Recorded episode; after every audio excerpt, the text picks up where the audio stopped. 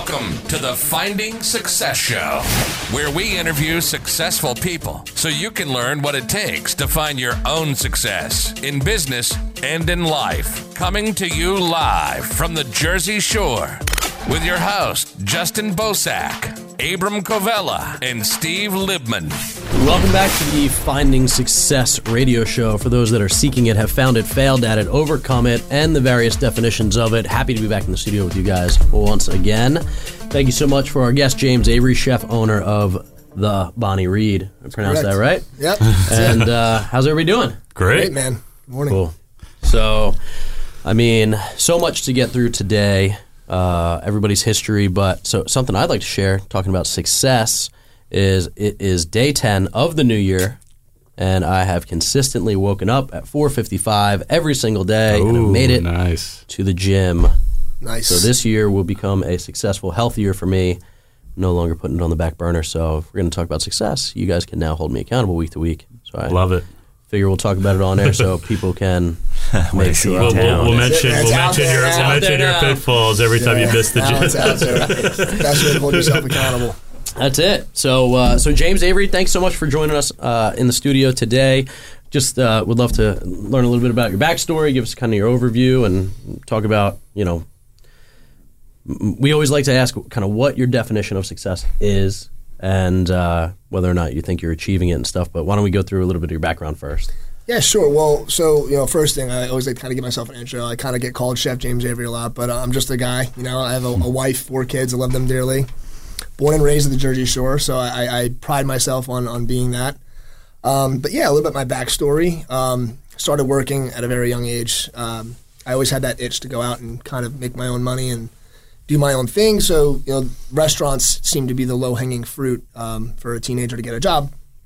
So I started delivering. Uh, pizzas and working my way all through high school doing that. I, I had a, DJ business. I had kind You of deliver pizzas in Jersey? Yeah, Okay, so in Jersey, where the best pizza comes from. that's right. It's It's 100 percent real. Um, so yeah, I had a DJ business. I had the entrepreneurial thing too. So again, I like that. Um, off to college, I went. You know, four years studying communications. Again, working in restaurants. Loved the lifestyle. I guess by my senior year, I, I just kind of looked back at my life, and when I was in college, and I, I kind of went to my mom like, I, I think I want to go to culinary school now too, and she's like, okay. Uh, so you know, off I went to culinary school in, in Fort Lauderdale. Um, that's where I met my wife, by the way. She was studying fashion design, and she was also a, a Jersey Shore native, but we didn't know each other. Met in we, Florida. We met in Florida at a, at a bar. It was really cool. We're everywhere. Yeah, Six degrees of separation. right? yeah. Um, she got pregnant shortly thereafter. We moved back to Jersey. I, you know, was questioning, do I want to be in the restaurant business? You know, I have this new baby now, and and uh, as a matter of fact, I, I actually got out of the business and I started working in her family's business doing financial planning. Um, so that was in Tom's River, actually, right down the street. So I, that wasn't for me. I spent I was like a you know just dipped my toes in it and realized that I got to get back to chefing and uh, you know there's really no such thing as a normal job. You know anybody who's successful and we'll probably get into this is there's no normal. You're you're all in and it's it's that's what you are. It's who you are. It's what you do. It's you know seven days a week, twenty four seven. So anyway, I, I went back to cooking and I started working for David Burke. Um, he had a rest. He's a big New York chef. If you guys are unfamiliar with David Burke, another New Jersey guy, right? success story, yeah, Fromagerie. I worked for him there uh, for you know a little while, and then you know I, I had an opportunity to do like a little seasonal restaurant in Lake Como, New Jersey. You know, my family has, has had a piece of commercial property, and I decided to outfit it uh, and make it a, a you know a, a restaurant called J Cafe. Um, So, how long is this after you got out of college Uh, yeah, good. Okay, so I'm kind of I'm going too fast. Uh, it was probably so I was 27 at the time, 26. Okay. So um, yeah, I, I- again, it was just my wife and I. We just had the one kid, and you know, I, again, I just I, I'm, I'm not talking about all the mu- mundane restaurant jobs I had. I worked for a lot of chefs in and out of kitchens. Yeah, yeah. Right. All aspects. You know, I worked everything from scrubbing toilets to dishwashing to you know serving to bartending to cooking. Um, you know, and, and again, I, I worked all through college doing that. Uh, but now I'm back in Jersey. I'm 27. You know, I'm now married. You know, um, we have one kid, and I'm I want to go try my own crack at my own business. And that was where you know you, you, I don't want to call it a failure, but you know we, we did it and it was great. I had a lot of great slinging feedback. PECs over there, or Say like, it again? you slinging PECs, or what were you guys making at? Uh, Uh, we were it so it started out with like health food, you know, Okay. trying to do organics and trying to do um, oh, you're a little before your time. Yeah, well, I was way before my time, and, Yeah. and I learned very quickly that you know, not everybody wants to eat the way I eat. So the next year, I had the property, had the kitchen. I'm like, right, this isn't going to work. So I, you know, it just I didn't have a liquor license, and I'm, I'm selling, you know, expensive product, and it was good. I had a little following, but ultimately, I decided to pivot the business, and I turned it into a burger joint. So I wanted to do like my version of an East Coast In-N-Out burger. Um, and I did it, and that was successful, but it just wasn't in my heart, you know. You know, and I still only had the one kid at the time. Uh, you know, I'm, I'm not working with food. I'm not. I didn't feel like I was making people healthy. I wasn't. It was just. It was good. Don't get me wrong. It was great, and I love burgers. I eat them to this day. But it just wasn't how what I saw myself doing. Yeah. So I just on a whim, like you know, and after the season, by the way, shut that down. I was really kind of depressed and lost. Like I'm kind of skipping that part. Like I was like, what am I doing? Like two concepts that I tried to do didn't work.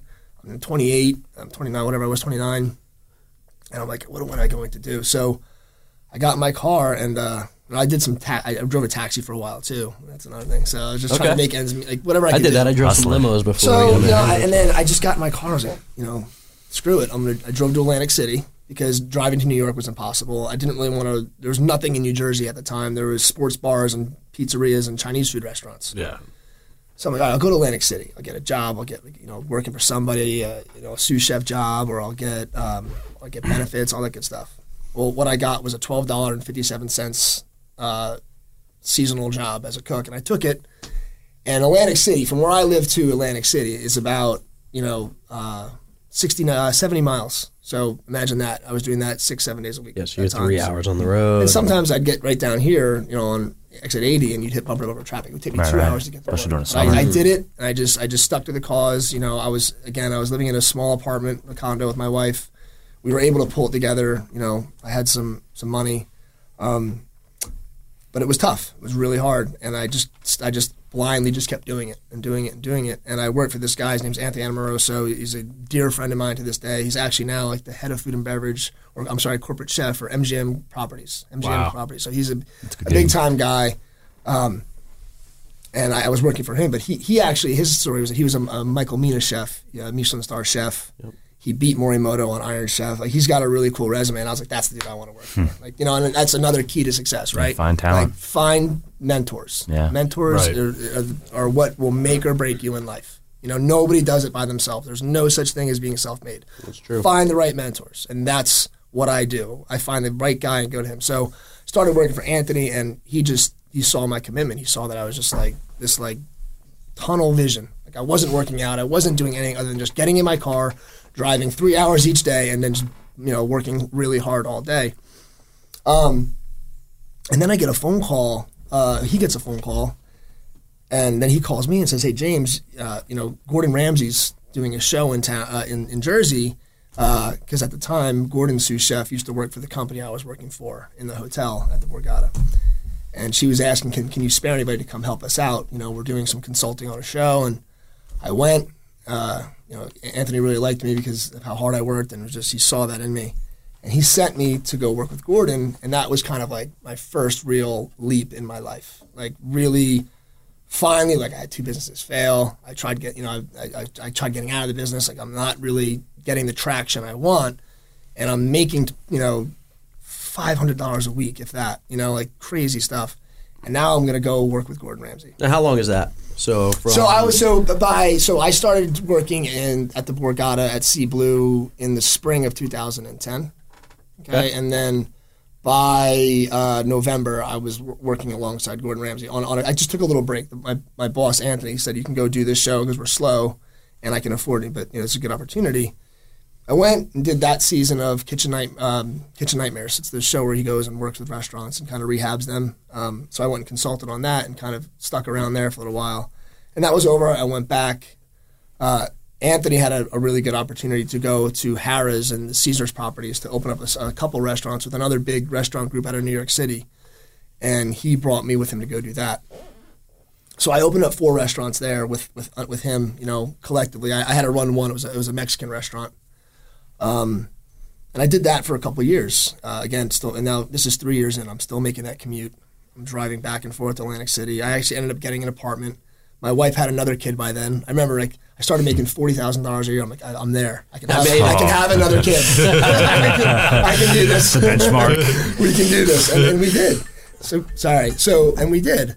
Um, and uh, you know, I did that for a couple years, and I met a, a, bunch of amazing chefs. Again, choosing mentors. You know, now I'm, I'm I'm with this giant restaurant group. You know, opening up restaurants that, that, that were really successful in the city. We're bringing them to Atlantic City meeting all these people and, and just having like the time of my life. Like it was a really hard time, really stressful time, a really hungry time, but it was it was one of the best years of time of my life. Um, um, so you got lucky. So I got right? lucky. You got yeah. lucky. Yeah. Yeah. Uh, I mean, you made your own. Exactly. You made your own luck. Well, that's it. You, yeah. you got to follow those paths and those hurdles, and you know, literally jump through the hoops and scrub Mm-hmm. the toilets in order to get on Gordon Ramsay's show. Yeah. Well, and it's yeah. give up time, right? Like you failed once, failed twice. Right, You yeah. gotta try something else. Like Yeah. you know, Isn't that all of our stories? It's, it's literally the same story. persistence trumps Like- talent Totally, every totally time. But you build Right. scar tissue with failure. Like, Mm-hmm. like I just, I just had a, a failure. A restaurant. I don't even call it a failure because I don't even know if it failed. It didn't work out in that location. Closed the books. You know, I, I apologize. I didn't apologize. I told my investors it didn't go the way you wanted it. Let's move on. Just another Like, steps literally, to like, success, man. move That's on. it. Right. and so you get this like scar tissue, and it, and it's huge. And then that's another, uh, I think, characteristic of successful people. Sure, Like, your skin just- gets thicker. Yeah. you can Yeah. handle failure better. It sounds move on faster. Yeah. Yeah, But anyway, so so yeah, so back to Atlantic City. Um, I got the uh, the phone call from this woman one day. I'm like at at my daughter's something, one sporting event she was doing, and they said this is you know Cynthia, and I'm an executive producer uh, on Hell's Kitchen. You know, Gordon Ramsay's lost his uh, his sous chef of ten years. You know, we're considering you uh, to be his sous chef, and I'm sitting on the phone like. yeah, right. what? like I thought, I thought that was my one. Like that's cool. Like five minutes of fame. Went to go do that with him. But now I'm actually getting asked to be like on like a real show with him, like like, like for, for longevity. And they're like, it's you, between you and like these other like three like amazing chefs on the West Coast. And I'm like thinking to myself like, kid who started delivering pizzas, like you know just. And here I am, like I'm getting ready to like Oh, go work for uh, Gordon Ramsay. So I left Atlantic City, and it, and that was just from there on like it just like the trajectory. Now going back, I didn't. I skipped this part. Um, I really was clear about writing my goals down when I went to Atlantic City. Like that's why I didn't get deterred by the twelve dollars cents. I'm like, you know what? I'm going to do whatever it takes, and then in five years, this is where I expect to be. I, I expect to be making this salary by year one, by op- be you know be a chef of multiple concepts by year two. It kind of happened with B.R. Guest. I was opening up other restaurants and doing this, and I and I stated my income that I wanted, and I got to that point. So like once I got to you know being on Hell's Kitchen and like and, and again like I'm giving you a very abbreviated story like Yeah, I, I, no, was, I was really getting Yeah. some serious chops like really like spending time in the kitchen spending time reading business books because at this point in time now I'm actually a boss I'm a leader of a kitchen I'm not just a guy on a station I'm actually like learning how to like talk to people and talk to Mm-hmm. sit in my uh, at a boardroom meeting and talk to you know the director of food and beverage at my hotel or my corporate executive chef and like how to conduct myself Yeah. It's quite the Um, evolution too, right? I mean, yeah. because there's different sides of that business, and it's Yeah, it's, it's- all different. Exactly. So, you know, I went out and, and, and worked with Gordon Ramsay on Hell's Kitchen for, you know, four seasons. And, my, you know, it was hard. and I'd have to live out there. And I'd, I'd come back and forth and I'd consult here and there. But the last time, uh, this would have been 2013 was the last time I did a, a Hell's Kitchen, or was it 2014? And I got back and I was like, you know, I really hate, now I have three kids, you know, a wife, and I, I hate leaving them and then coming back and trying to run around and, and scramble. So I'm like, I got to get my own restaurant. Like now is the time. I've got I got some good exposure, like a multitude of experience, like and just different things that I can piece together. Um, so I started just doing pop up dinners. And a pop up dinner, if you're unclear what that is, it's basically you just you're hosted in, in, in a you know a, kind of like this, right? Like a kitchen that you can just do whatever you want out of it and try a concept. So I did that at my friend Neilly's place, Heirloom Kitchen in Old Bridge, and people liked the food and there was a little buzz going around. So there's these guys opening up a beer garden in Asbury called the Asbury Festhalle and Biergarten, and they were they wanted to do a seafood restaurant as well. They heard about me. I walked in there and said, "Hey guys, you know, I can I, I would love to partner with you on this." And then it kind of got worked into that I'd help them open the beer garden.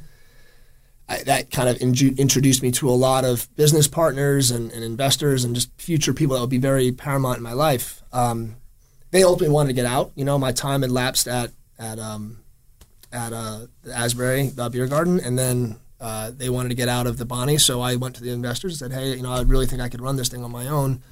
I basically have been, you know, doing it. and It's my concept." So I took it over, and that was 2017, six- 2016. So same owners, both restaurants. You went in and basically bought your partners out of the of the I- yeah, I, well, I yeah. So it's it's kind of like an investing thing, right? Like I get people to invest in me. Like I have some of my own money in there as well, but you know, when when you're you go to investors and you work out a deal where they get their money back and things like that. so that restaurant was opened. It was. So I was the chef partner originally at the Bonney Read, and Cool, my, cool. my original partners, you know, they wanted to go do some other projects. So I, I basically went to my current investors and, and, and said that, you know, I, I, I think we should buy them out. And then I kind of worked out a, a better equity deal with me. That's it's really that's another thing about successful. It's got to be a good deal for everybody. Mm-hmm. You can't be a pig. You can't be greedy. You got to really, you know, look out for other people, and then it just it does come back. I truly believe that. Yeah, so of you know, it was a good deal for them, and it was a good deal for me. And you know, we've just had a tremendous amount of success at the Bonney. You know, it's it's it's an it's an And how long you been open now? Story. Uh, we're going into our fifth year. Awesome. So Congrats, man. yeah, and as a restaurant, that's you know it's hard, and seafood's hard. You know, nobody was touching seafood for the longest time, Sure. and you know, This guy will touch it. He Yeah. loves that seafood Oh my god! I mean, uses yeah. feeling Tower. I don't mean in Do terms you of have the a seafood customer. tap? I mean in terms yeah. of like actual operators because it's a highly perishable product. It's super Right. expensive, and you can mess it up very easily. You know, so Right. that's it's, what we do. it's a hard concept. What's too. your Yeah. what's your specialty dish there?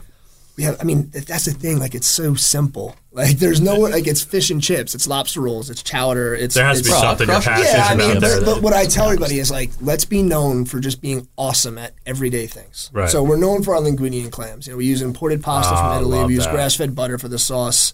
We make this like ridiculous clam broth with fennel and Pernod and white wine. Take it easy. He's salivating. I know, right? here. I was So, like, Look yeah, at I mean, clam like, sauce. take- That's my dish, everyday man. I love that. Um, but yeah. Meanwhile, Um, my wife is making reservations as she's hearing this. So it's good. So that's that's my story. I know it was kind of long. So but, no, you know, uh, so amazing story, resume. right? And we so the first show we kind of all went through our own uh, our own stories, and so a lot to kind of go through there. Um, so let's rewind, like we kind of usually do, right? And talk about success principles. Like, what is going to separate you from getting from your first failed restaurant to Bonney Read versus the guy who opens, fails, and doesn't do anything with it, Yeah. right? Because I think we've all had that experience where we had to make that choice of, am I going to press on and let this define me, or am I going to get over it and learn from it, create some wisdom from it, mm-hmm. and and then continue on? So, what do you think it was in your mind that you didn't allow the first failure to define your career? Yeah. Um, so I, if you're gonna do great things, you're gonna, you know, what is the expression? If you're gonna cut lumber, you're gonna make some sawdust. Like it's just, it's, it is what it is, you know. And it's it's hard. It's hard not to take it personally, but you have to go in knowing that failure is a 100% part of the process. Like it's just, it's unavoidable. Um, so I think I told myself that early on, even though it was hard. I knew that very early on, and I knew it wasn't gonna define me. It's setting the proper expectations and knowing that, hey, I mean, Yeah. I get knocked down, I just get back up. Yeah, I keep mean, pushing. Yeah, and we, we've heard all the things, you know. It's we've heard all the cliche statements about it, but it's it's so profound and so true. Yeah. Um, So I, and I think a lot of people just like they take it personally. They think that they did something wrong, and they just don't understand that like things don't always go the way you want them to. They're- Yeah. Every successful person I know has gotten kicked in the teeth. Yeah, I mean, it it comes without without question. yeah, My favorite quote is Calvin Coolidge. Nothing in this world can take the place of persistence. Talent will not. Nothing is more common than unsuccessful men with talent. Genius will not. Unrewarded genius is almost a proverb. Education will not. The world is filled with educated derelicts. Persistence and determination alone are omnipotent. The most successful people I know are not the smartest guys. Mm-hmm. They're not the wealthiest guys. The, the most successful people I know are the people that just have no quit in them yeah, and that's it. And all right, so so that's that's fantastic success pr- principle number one. You mentioned this before, mentors. yeah. Um, so you know, a lot of people come to me. So I'm I'm in real estate. We haven't really gotten to talk a little bit about my story, but so these guys are owners, operators of residential real estate. I do commercial real estate investing constantly. When we speak or when we go out to these networking events, stuff like that, people always come up to me and go, "Will you mentor us? Right? Can you show me what you did?" So I'd like to have an open conversation about what's it look like when you actually seek out a mentor. How do you do it? Right? What's the mm-hmm. right way to go after a mentor? Yeah. And and how do you add value to them? Because that's what I found. Like the people Yeah. that have helped me out, I didn't just go knocking on their door and say, "Hey, gimme, gimme, gimme." Right. I want to know like, so so how was that for you when you said, "Hey, I need to find somebody that's going to guide me in this"? What was it about them that drew you to them? Yeah. And then how did you approach those guys to to get them into a place where they would mentor you? Well, uh, you, you- we, I mean, it's kind of easy. I mean, you pick the mentor. You say, who's got the results that I want? like, who is living their life the way you know I see it? Um, Now, business and personal, right? hundred percent, hundred percent. Like, you know, who is kicking ass in life? Like, what's the expression? You know, you're, you're the you're the average of the five people you hang out with the yeah. most. Yep. Like in in my career, like that's what I wanted to be. You know, like I didn't want to work for the the cocaine addicted alcoholic on his third you know wife chef. The guy I picked, you know, and I picked many chefs, but like specifically, I'm talking about Anthony. He, you know, he, this guy was a triathlete. He was in shape. He was sharp as a tack. He was all business. His re- his his resume spoke for himself. His accolades spoke for themselves. And I'm like, well, whatever I have to do to get in the door, if I have to work the fryer for the summer, making twelve dollars and fifty seven cents an hour, I want to figure out what his mindset is. Like, Yeah. what are what is he? What's his routine look like? How does he sharpen his knives? And any opportunity I had to sit there and over his shoulder, and and again to your point, it's also very true. Like he he, he has a business to run, a kitchen to run. He's not just there to make James Avery a better chef. So you have to provide value for them. There's Drew Brees says it. You know, every man needs a mentor and an apprentice. So they want they want to pass on that knowledge, people. You just have to be willing to take it and and shut up. Right. You know, You got to be humble about it. In their timing, you know, too. and, Like, and- not and- my and timing. on their time, exactly right. Like I get a lot of kids that come from me and they're like, oh, uh, "You're not showing me enough." I'm like, "Dude, this isn't. I'm not your culinary student, like Right. school. Yeah. Right. Yeah. Yeah. Like yeah. I, you will through osmosis and over time, it will go to you. And Just watch. Right. Yeah. Patience is key.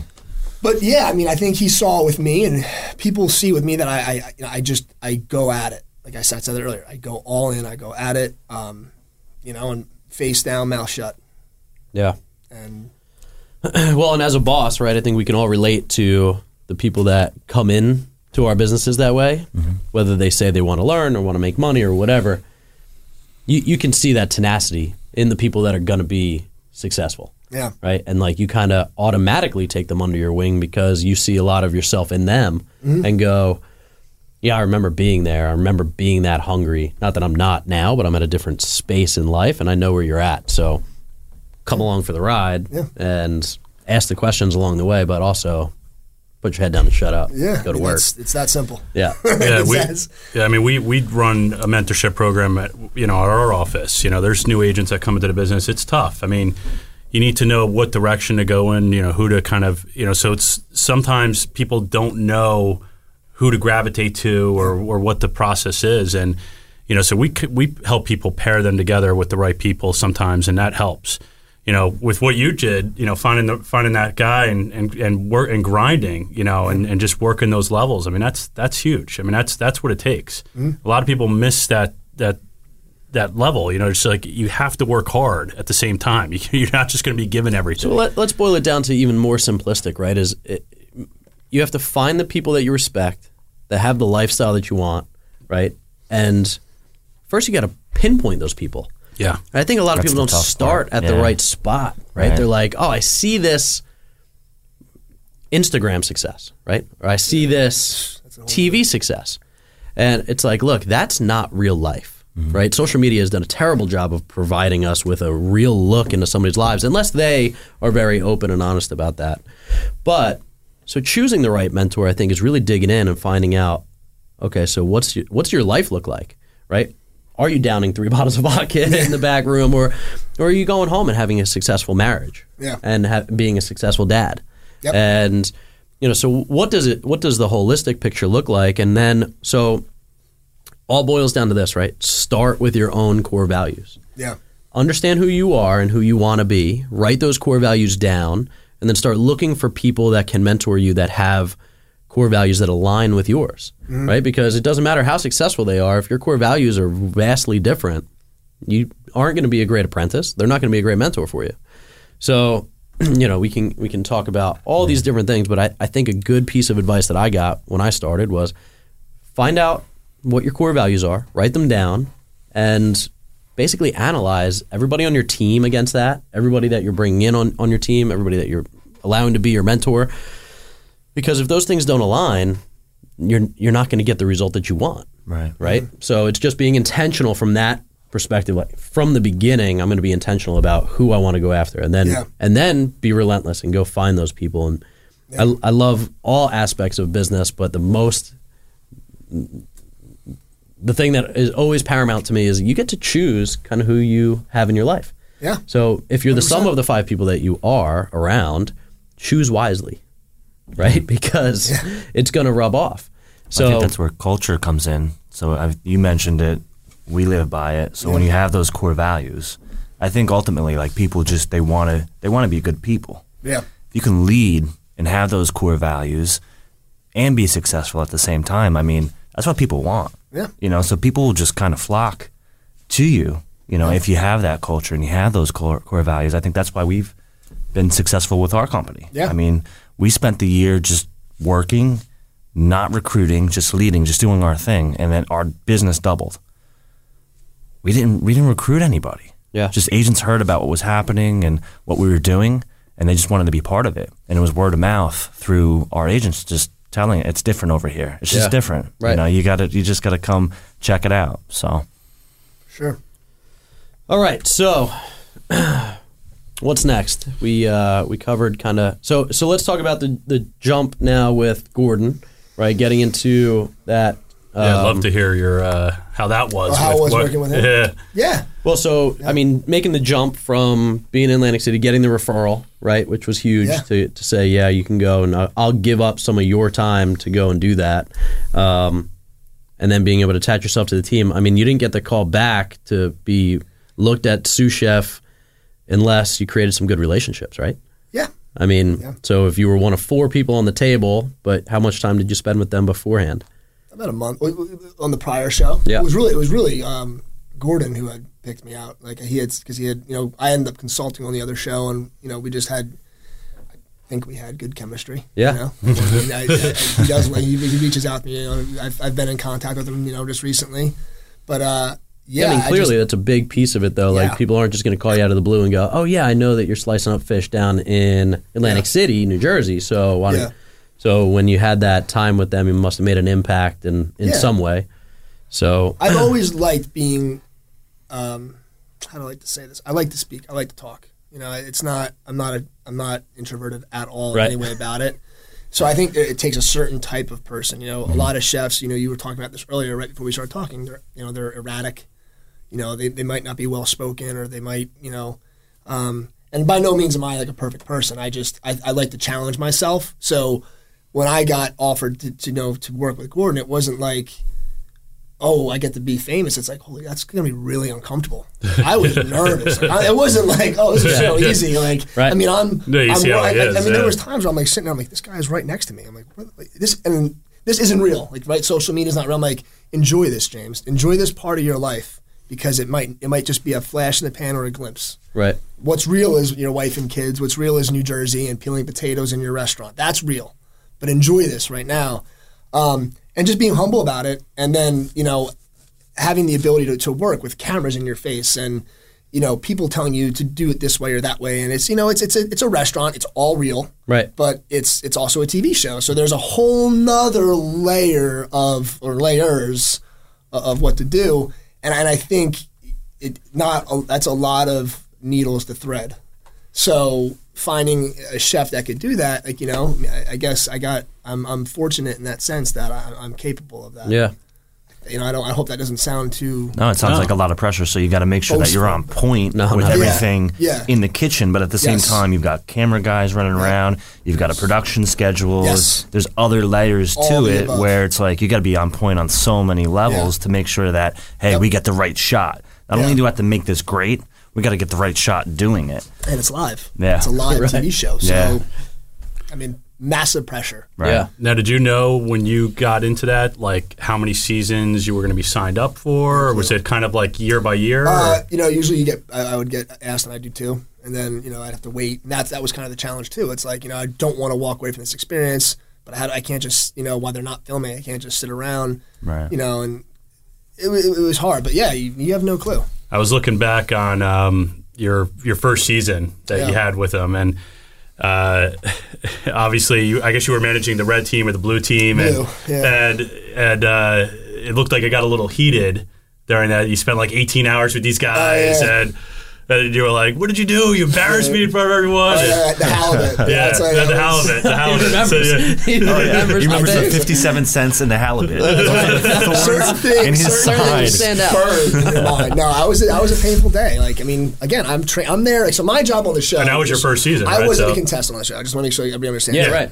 I actually was a sous chef on the show, Right. so it was like I work with the blue team. I train them on the. It's a Right. kitchen. It's a restaurant, so I train them on the food, how we make the food, how to do it, blah blah blah blah blah. And Gordon gets on me. Like these guys are just on the show as contestants. Did I say Gordon works for me? I work for Gordon. That's what I meant to say. Like, Right. He's my boss. Like you guys are just on the show trying to get him to be your boss. Right. So I had a lot of pressure. So he's like, James, get these guys trained on how to cook this halibut or this this dish. And I spent all day with them. Like every every trick of the trade, and then they just crap the bed when they Right. went on the show. And he's like, like basically, he was like, that, "That's that's how you train your people." That's on you. I'm like, so that's and like you know, here I am like trying to do everything right. So yeah, and that's that's just kind of how the restaurant business goes. Sure. Did you did you have the It flows were you, downhill, so to Were you able to call the shots on like people like this guy's gone? Like we're not, you know. Um, of course. Uh, uh, I mean, I, I didn't. I mean, that was ultimately his decision, but Right. you know, I was his sous chef. I was his. You know, and there was Andi, like a dear friend of mine too. Um, she was on the girls' team, the red team, and yeah, we would consult. Like, who do you think's got this strength or that strength? But I mean, it was ultimately it was it was Gordon's decision. You Right. know, it was- he, he's the one who picked who had the chops or not. So out of the whole story, I think the thing that I liked the most was the fact that you, you kind of told yourself like, "Hey, let's make sure we're enjoying this." Yeah. And even with all the external pressures and even like the newness of it and you know, could be a flash in the pan, could be one season, right? You don't know. It's, It could be one season, it could be six. You you don't know what the future holds in that world. Yeah. But I think it's a really big mindset issue that all of us need to, right? So it, Power of positivity, man. it's just Yeah. a great understanding that you have to enjoy it, enjoying the challenges of life, enjoying the benefits, right? So, like, 100%. sometimes you're winning and sometimes Yeah. you're getting your teeth kicked in, right? One of my favorite Bible verses is James 1 2, right? Count every trial as blessing. And it's like, well, how do you do that when you're going through it? When you're going through it, it's not that easy. It's in hindsight, you can look back and go, oh, yeah, that was, that was Right. really, that was good. It tempered me, it gave me wisdom, whatever. But to be going through it and to, to make sure that you take yourself, pick your head up and go, hey, this is pretty cool. Yeah. And, and to enjoy that, Yeah. it, it's a really big, I think, mindset piece that a lot of people miss. And your happiness is going to be directly tied to your ability Right. to do that throughout all aspects of your life. Hundred percent. And and there's actually a principle that I love to live like think about when, in in relation to that, and it's successful people love the process, not the outcome. The outcome is this much, you know. Yeah. So I do I do Brazilian jiu jitsu. I love it. It's like my you know. Oh, nice. But like guys spend years doing it right to get their black belt. Now getting your black belt takes all of two minutes. You know the professor calls you up, he ties around your. So if that's what's going to make you happy, you're missing out on all the other stuff, the the, the, the training, the hours you're putting in. Right. Ha- and and that's another reason why I love jujitsu, not just because of like the, the the exercise and art aspect of it, but like the the life lessons I get out of it. And it's like if you do not love the process, you're wasting your time. Right. You know, if you're only focusing on getting a paycheck or focusing on getting to here, because you're never going to be happy when you get there. Like that, that's never. Even when you get your black belt, right? You want the stripes. Like you, Right. like, you're never going to be happy. So like, take a breath, enjoy it, the good, the bad, the ugly, all of it, and like say this is a process Right. that I have. That is life. that is life. So I just finished uh, the book Atomic Habits. Yeah, it's a great book. So I, it's really helped me in my health journey. Like uh, you know, instead of this up and down and uh, tying it to a uh, to a goal. You know, the guy says in the book very clearly, he's like, you know, when you tie yourself to a goal, then if you fail at hitting that goal, you adopt that failure. If you hit that goal, then you get to allow yourself to be happy. But if your process is, I'm, I'm going to start creating healthy habits, right? So now every right every day, wake up 4:55, I put my gym clothes on. That's it. That's all. That's the only habit that I'm trying to create. And guess what happens? I go to the gym, Right. right? So I won today because I got up and I put my gym shorts on. Yeah. It's very simple, and it's only two minutes. And if I did that, I won the day because now I'm going to go and, and do that. But I think, and I, I'm guilty of this, where I used to tie my success to if I get here, then Yeah. I can be happy.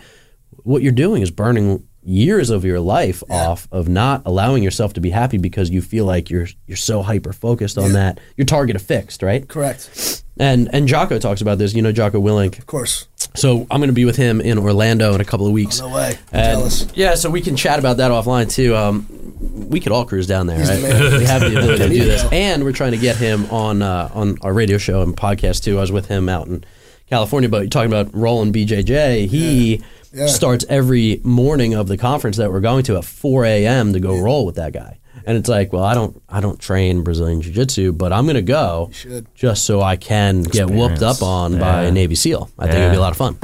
But it's He's it's monster. being able to take these like, and it's interesting because he is shorter than I am, and I stood next to the guy. I was like, this dude could literally take me He's out. larger than life. Yeah. So, um, but it's loving the process, falling Yeah. in love with the process, and I think it's easy to say, right? Especially when you're getting your teeth kicked in, failing at business or failing at something in your life, or it's easy to say, well, you got to love the process. But there's ways to help yourself love that process, right? And it's really it's it's it's mindfulness of it, like being able to pull yourself back and say, man, enjoy this. And going through it and just say, wow, I, I, this is what I got done and accomplished that day. And so, just uh, really good good principles that you're bringing out here. So you go, you go do a couple of seasons, learn a lot in the kitchen. Yeah. Um, how is that being away from your family? really difficult. And how long are you away at a clip? typically and- would go away for like a few months at a time. Um, I, I mean, you work round the clock. I mean, it's a lot. A, it's a pretty aggressive schedule. But there were like we got a day off a week. You know, some days I get out early, and now I'm living in West Hollywood, like in a beautiful apartment overlooking the Hollywood Hills. And I, like, it's just it was hard, but my family would come out, you know, Yeah. um, and stay with me. My kids were actually ended up being on the show a couple times. Cool. Um, but it, it was kind. It reminded me of the Atlantic City thing. It was like, in a way, and as messed up as this sounds, and I knew it was short term. I could just focus. I could just focus on being the best version of myself. I was like, you know, I wasn't distracted. I was like, I'm out here to a, like, kind of to, not to contradict what I said, but I was like, I knew what I was doing out there, and I just did it, Yeah. and that was it. But and, and for that season, right? That's that's the focus. Like I, Yeah. I'm here. I'm going to focus on this 100. percent I'm going to immerse myself into it. But I'd be lying if I didn't say I missed my kids horribly. Mm, I didn't Sure. miss my wife. It was it was you know it was fun for the first two weeks being in this lush apartment, with, you know, and living that life. And you know I was making really good money. I was treating myself, going out to dinner by myself, having like awesome dinners and bottles of wine on my days off, of course. Sure. But it it, it got lonely. Yeah. So they would come out. It doesn't sound like you'd have a lot of time to come I back couldn't, home, I couldn't. right? We'd be, yeah, I mean, I'd, I'd maybe stop home in between, like, because sometimes we'd film like a, a couple seasons at a time or something like that. But I would, um, I, I, I wouldn't be much. Like, you know, I pretty much would be gone from the end of the summer to almost Christmas time. So how do you support your wife from across the country with the kids? Send and the like- checks home. Yeah, That's what we do to this day. yeah. I don't. I don't even know where the checkbook is. I just, money's in the bank. And, and I, I, Right, honey, I, she, I can I don't have even. I, I, she, That's uh, awesome. She can sign my name better than I can. Yeah. I think we've all agreed on this show multiple times. Like, it, it's my wife that has made me successful because of the ability to be malleable. Yeah. You know, allow me to go out and try to fail and, and support me through all that stuff and being a mom and all that stuff. It's um, it's important to have the right teammate Yeah. on the team to really be successful. Yeah. Because I mean, I know plenty of successful business owners that have failed marriages. Yeah. And I think it's really helping set the expectation. Yeah. Like I mean, you know, my wife would not handle me going away for months at a clip very well. So having the right teammate, setting those expectations, knowing that you're going towards the same goal too, right? You're paddling in the same direction and you're both sacrificing Right. at the same time. But Yeah. But I think she also understood like it was a giant leap. It wasn't like, um, hey babe, I'm gonna go, you know, get a, this job at a restaurant. For No, a it's few rocket months. ship. Right. Yeah, it's like this is this could really propel us, and and I was going to make a significant amount more money. So there's it's all trade off and sacrifice, and you know, life. I'm going to give you one last principle, if that's okay. Of course, Like- that's why we're here. You know, you have to love the process, but you also have to be willing to let life go out of balance. Like you do need to have a good home, and you do need to have good work, and you do need to have all that, all the this this whole hodgepodge of life equally balanced, right? But that's also a flawed way of thinking. You need to forgive yourself. and Say, I'm going out of balance. Mm. I'm, I might miss this dance recital, but I'm building something. Or you might not be able to go to every take every job or opportunity because you know what? I have kids. So life is constantly shifting in and out of balance, and that's okay too. And if your partner is okay with that, life is good. Yeah. You know? No, that's great. It's a great way to think about it too. I've never really thought about it like that because I think I try to be so rigid about, hey, I want to make sure I'm, that this is in line and this is in line. But there are certainly those times, right? I mean, like a couple weeks ago, I had to go to an event. It was at night. I couldn't be home to put the kids to bed. To my wife, we have three kids. One's a baby right now. Like so, she there's a lot. I always try to get home for dinner and to put the kids at home, and everything else is kind of. Yeah. But I just couldn't be there, and she was like, "No, it's cool. I get it." And sometimes that just happens, Yeah. right? And you have to be okay with it. And you're right, be forgiving to yourself of, hey, this is the plan. Right. And life doesn't always go according Exactly. to plan. and that's okay. be okay with being, you know, you're- there's gonna be times where you're super healthy and eating right, like, and there's gonna be times where you just literally can't work out. Yeah. Yeah. Yeah, this is the last Don't month kill of yourself, my life. And, and, and, and yeah, just it is what it is. Yeah, I think offering yourself that level of grace is important. Otherwise, you start to mentally beat yourself up. You're listening to the Finding Success Show. Welcome back to the Finding Success radio show.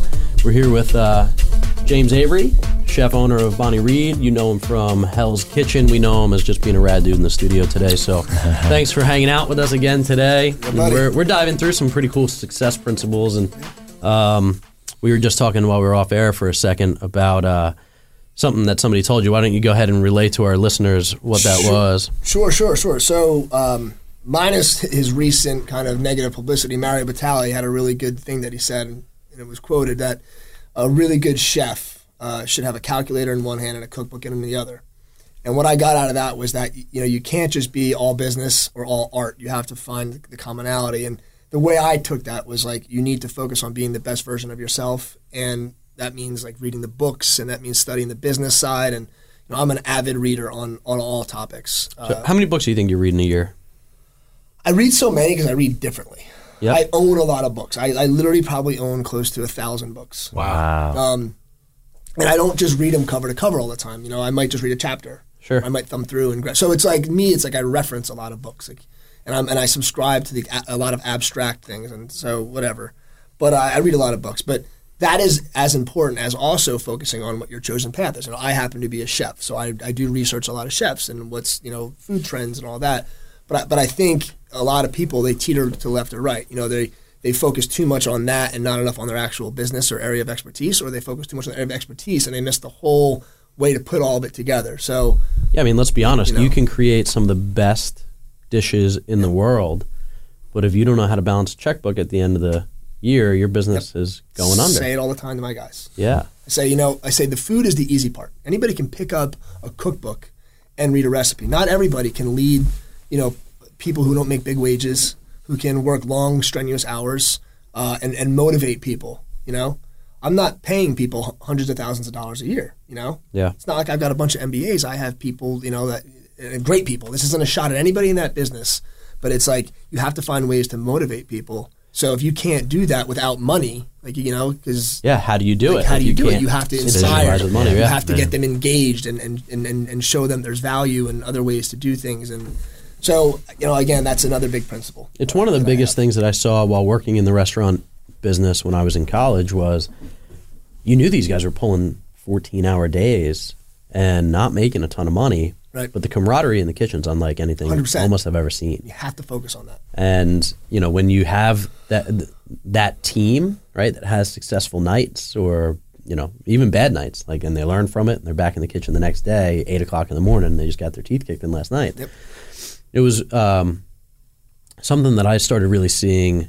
You know, I, I was lucky enough to work in some really great restaurants in Boston, James Beard award winning chefs and things like that, and uh, they did a great job of inspiring good cooks to be great cooks Yeah. and good chefs and great chefs.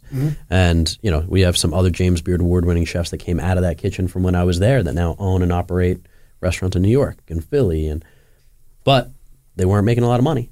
Yep. Right? And I think a lot I think the misconception is that you can pay people a lot and they will do their job really well. Right. And that's not true. The same thing that you have to do to inspire your team, we all have to do too. We might be able to pay a higher salary, and maybe I, I, I don't know that to be true necessarily, but yeah, I mean you have to be able to say, here's the goal, we're going to go after it, Mm-hmm. and here's how you get there, and get people to follow you. Yeah. real easy to charge a mountain, really hard to get a bunch of people to Yeah. follow you up it. Well, that's the difference between a boss and a leader, right? Yeah. If you're a leader, your the, your staff, your employees will follow you. You know, Yep. they'll grow with you, and you know, and at the same time, it's like you just nailed it on the head. It's not just necessarily about paying them a great salary. Yeah. It's that, that they respect you Yep. and that they know that you're in the trenches with them and you're leading them. Yeah. Um, I think the key for us is like we look to elevate the people. So like I look at it like this, like I'm not validated until I bring somebody up to where I was. You know, so if you have the ability to kind of, you know, groom some people, yeah. you know, one day you'll have some chef partners, Sure. you know, and you have a conglomerate of Yeah. maybe five different restaurants, but they have to see the vision of That's that it. that's where you're going and you've got to talk about Exactly. it and they'll see like, hey, if I hang out with this guy, maybe I could follow that same path. Exactly. And whether they stick or not stick, they'll stay they'll stay longer because they're going to learn, you know, all the things that you got passed down Yeah. fr- you know, from your chef For sure. you'll do the same thing and we, we do the same thing and if you know p- people will leave and it's it- you know god bless them they'll do big things but Maybe, right right it's no They'll- longer your they could also responsibility, right? Fail go ahead and- go ahead and do it. they could also fail but it's it's uh, equipping them with the tools to also survive on their own so i don't want people to feel like they're necessarily tied their success is tied directly to me it's got to be kind of you know 50-50 you got to kind of be able to work together and you know moving forward in the future so um, there's got to be a time where they see the value there can't be that drop off where you know they're not seeing it because you're not around anymore so that's the trick i think Yeah. So ca- cookbook in one hand, calculator in another. Great. It's, it's a great point. I mean, commercial real estate, real estate, residential, it doesn't matter, right? You also have the other side of the business that needs to get run. We, you know, it's kind of how this you don't want to be losing money. radio show got started. Was like, hey, why don't we talk about some of the stuff that we know and learn what we Yeah. don't know from some other really successful people too.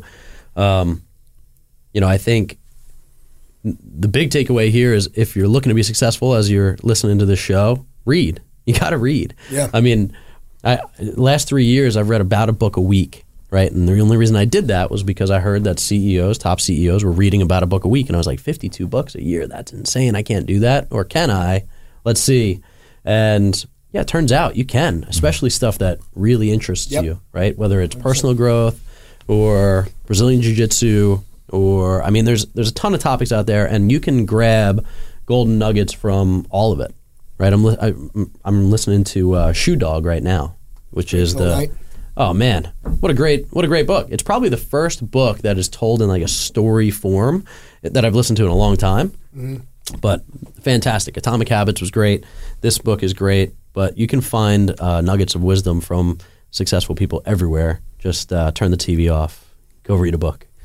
So well not when kitchen nightmares is Here's on. a great book. I'm not- I'm not- James is on TV. I actually subscribe. You guys should check it out. It's called OptimizeMe.com. It's Brian uh, Brian Johnson. He has basically philosopher's notes. He takes all these books and it's compressed. wi- He literally that's how he that's how he advertises. it. It's compressed wisdom. So he takes these books and he takes the five big. Every book has five main ideas, right? I love that. oh But you that's can't- amazing You can't sell a book that's three pages long, so they just add and beat it into your head. Right, but if you now know how to read, like you can just read this five page thing, and now you have the Oh, book. I am That's all great. over that. So That's I, what I I'm in in a my number life. of that, and I, you know, it's like, and I buy, I end up buying the book anyway, just because I love like highlighting and Yeah, yeah. yeah, compressed wisdom, little nuggets. I love it, grabbing nuggets all the time. That's What is awesome. that again? Optimize. OptimizeMe.com, and it's it's Brian Tracy, uh, Brian Brian Tracy, Brian Johnson, philosopher notes is like what it is, but it's it's you, you'll we'll talk about it in a minute, but it's it's great. Check it out. Yeah. Massive cool. tool that I use. And I think that's uh, you know, when I started reading, it was interesting because when I got out of college, I was reading a lot because I had to and not stuff that I wanted to. Mm-hmm. And then there was a period of time for probably four or five years where I was just done. I wasn't really picking up books. I wasn't really watching anything that was right. I was just kind of shut down. What I've realized is that a lot of the world lives there. Like so, as we were hiring some people a couple years back, one of the interview questions was, "What's the last book you read and when was it?" Hmm. And I can't tell you some of the shocking answers that I would get. Like, I don't read books. I watch the news, right? And I was like, oh, Red flag. okay. So that's that's a pretty toxic place to get all your information, right? And then some people would say, oh, the last time I read a book was uh, college, right? The guy's 58 years old, and it just made me recognize that the people that I was getting around were on this one trajectory of Yeah. growth and this is where I want to go. And a, a lot of the world lives in this other place where they just want to be spoon fed information. Successful people don't do that, right? They get out of their comfort zone, they get out of their own way, they go and they div- dig into, you know, where are we getting these little nuggets of wisdom? Where where can we be better and, Yeah. and things like that. And uh, I think once you get around more and more people that do that, you realize like it's fun to do and it's fun to talk about. Yeah. So, so what else? I don't know. So much. I mean, There's a lot going This could be a five-hour, uh, five-day podcast. I, mean, I, can talk about it. I, think, I think if we have a few minutes to talk about one last thing, I, I guess a buddy of mine uh, had mentioned this to me, and it's, and it's kind of been a, a really, it's stuck with me for a long time. And he said, there's really only a few rules you got to live by in life. And he said, you know, number one is uh, just be the best version of yourself at all times, at least, or at least try to be. You know, if we're all trying to do that, it's a, that would be a pretty kick-ass society if we lived in. If we were really genuinely concerned about ourselves and being the best version of ourselves, that's good for society always do what you say you're going to do. You mm. know, don't bull. Don't sorry, but, but like don't always do what you say you're going to do, and don't hurt anybody while you're trying to do number one and number two. And that to me is kind of how I wake up and live my life. Yeah. You know, it's very basic, but it's also very profound. If you think about those three guiding principles in life, it's it's a it's a recipe for success. Sure. No, Simple, not easy, right? That's it. But I think it is. It, it's easy to want to be the best version of yourself. Um, putting guardrails up in place to to keep you accountable to those things on the days that you don't feel like, you know, pushing the extra mile is is important. Um, the integrity aspect of it is big, right? Just let your yes be yes and your no be no. Yep. Pe- people will rely on you and get give you respect the way that you can continue to grow. So that's yeah, that's great advice. And then yeah, don't hurt anybody along the way. And, that, and that's a broad term, but you know, don't lie, don't cheat, don't undercut, Right. Don't don't, don't rob anybody of their income. You know, like don't Yeah. hurt anybody. Right, be fair, you know. Just treat people the way you want to be treated. It's When you mentioned this off air too before, you're you're saying like you know I have bosses too, right? I have investors that work with Yeah. me and things like that. And you know something that we always say in our company is the only barometer we really care about is happy investors Yes, because if they're happy, we're happy, right? Right. That means we're making them happy, we're doing a good job, and that doesn't necessarily always mean that the returns are what the returns are, right? That means that they know, like, and trust us Yeah. with their hard-earned money. Yeah. and that's a big deal, Yeah. right? Because you're not just they're not. Nobody wants to light any money on fire, Right. So when you take money in, it's a responsibility. investors lose money. It happens. Hundred percent. But that's the thing, right? Is they know, like, and trust you, and they trust that you are doing the best with the business plan that they were given, and they bought into it. Yep. Right. And yeah, investors lose money, and at the end of the day, I've had people lose money and s- still come to Christmas dinner Yep. because that was a business transaction. Our personal relationship won't be affected by it Yeah. because we were just honest and transparent through that process. Mm-hmm. And uh, yeah, it's we all we all have those relationships in our lives that as long as we're focused on them, right, then we have a better chance of success. So what about the future, man? Any uh, You know- anything you're working towards in the next uh, Um, couple of years? So right now, yeah, I mean, I, there's some growth plans on the horizon. I have some things that are talking about, but you know, for a very long time, I've I've really carried a lot on my shoulders and and, and have been involved with multiple projects at one time. I'm at a point where you know I just had a restaurant. You know, we're kind of closed down a location, so I'm really only running the Bonney Read, which in a roundabout way, because I have such a great team, runs itself. I'm just enjoying being James Avery. You know, getting back into working out, spending time with my family. Uh, I'm hyper involved in a few political things that are going on right now, so I'm, I'm kind of doing more than just focusing on my business. Yeah. Um, but absolutely, you know, I, I want to do more restaurants. I want to bring. I have I have a commitment to people that have been put their faith in me and, and their growth, and I that's a huge motivator for me to get more restaurants. You were kind of talking about it before. Is so yeah. I mean, you know, in the next couple of years, expect to see some more James Avery restaurants. Awesome. What would be your next target city? You're in Asbury right now, which is a great hot spot. Yeah, I don't know. Things are kind of always changing and evolving. You guys know that being real estate. I don't know. Maybe you can tell me. But you know, somewhere there's a lot of people that like to spend money on food and beverages. Absolutely. It's a good place to start. and I guess it depends on what kind of demo. restaurant it's going to be too. That's the Uh, key. I, I- I have my eyes up on like the Red Bank area. okay. I would, I, you know, I'm, I'm starting to kind of like this uh, Ocean County area too. I haven't really spent a lot of time down here, but population density is good. Um, disposable income looks good. Probably yeah, it's getting there. You know, so we'll see. You know, but maybe that's maybe that's where this relationship will go next. Awesome. Cool. Well, thank you so much for spending the time with us today. We've definitely learned a lot. I've taken a bunch of notes. Cool. And uh, Me too. yeah, man, appreciate you. Gentlemen, as always. Any parting shots or That's it, man. I think I, Cool. I think I, I, I dumped it all out. I'm out. Thank you. I love beautiful? it. Love it. All right, listeners. Thanks so much for tuning into the Finding Success show. Go out, find your own. We're out. Make it a great day. Thank you for tuning in to the Finding Success Show. For more exclusive content and previous episodes, check out successradioshow.com. That's www.successradioshow.com.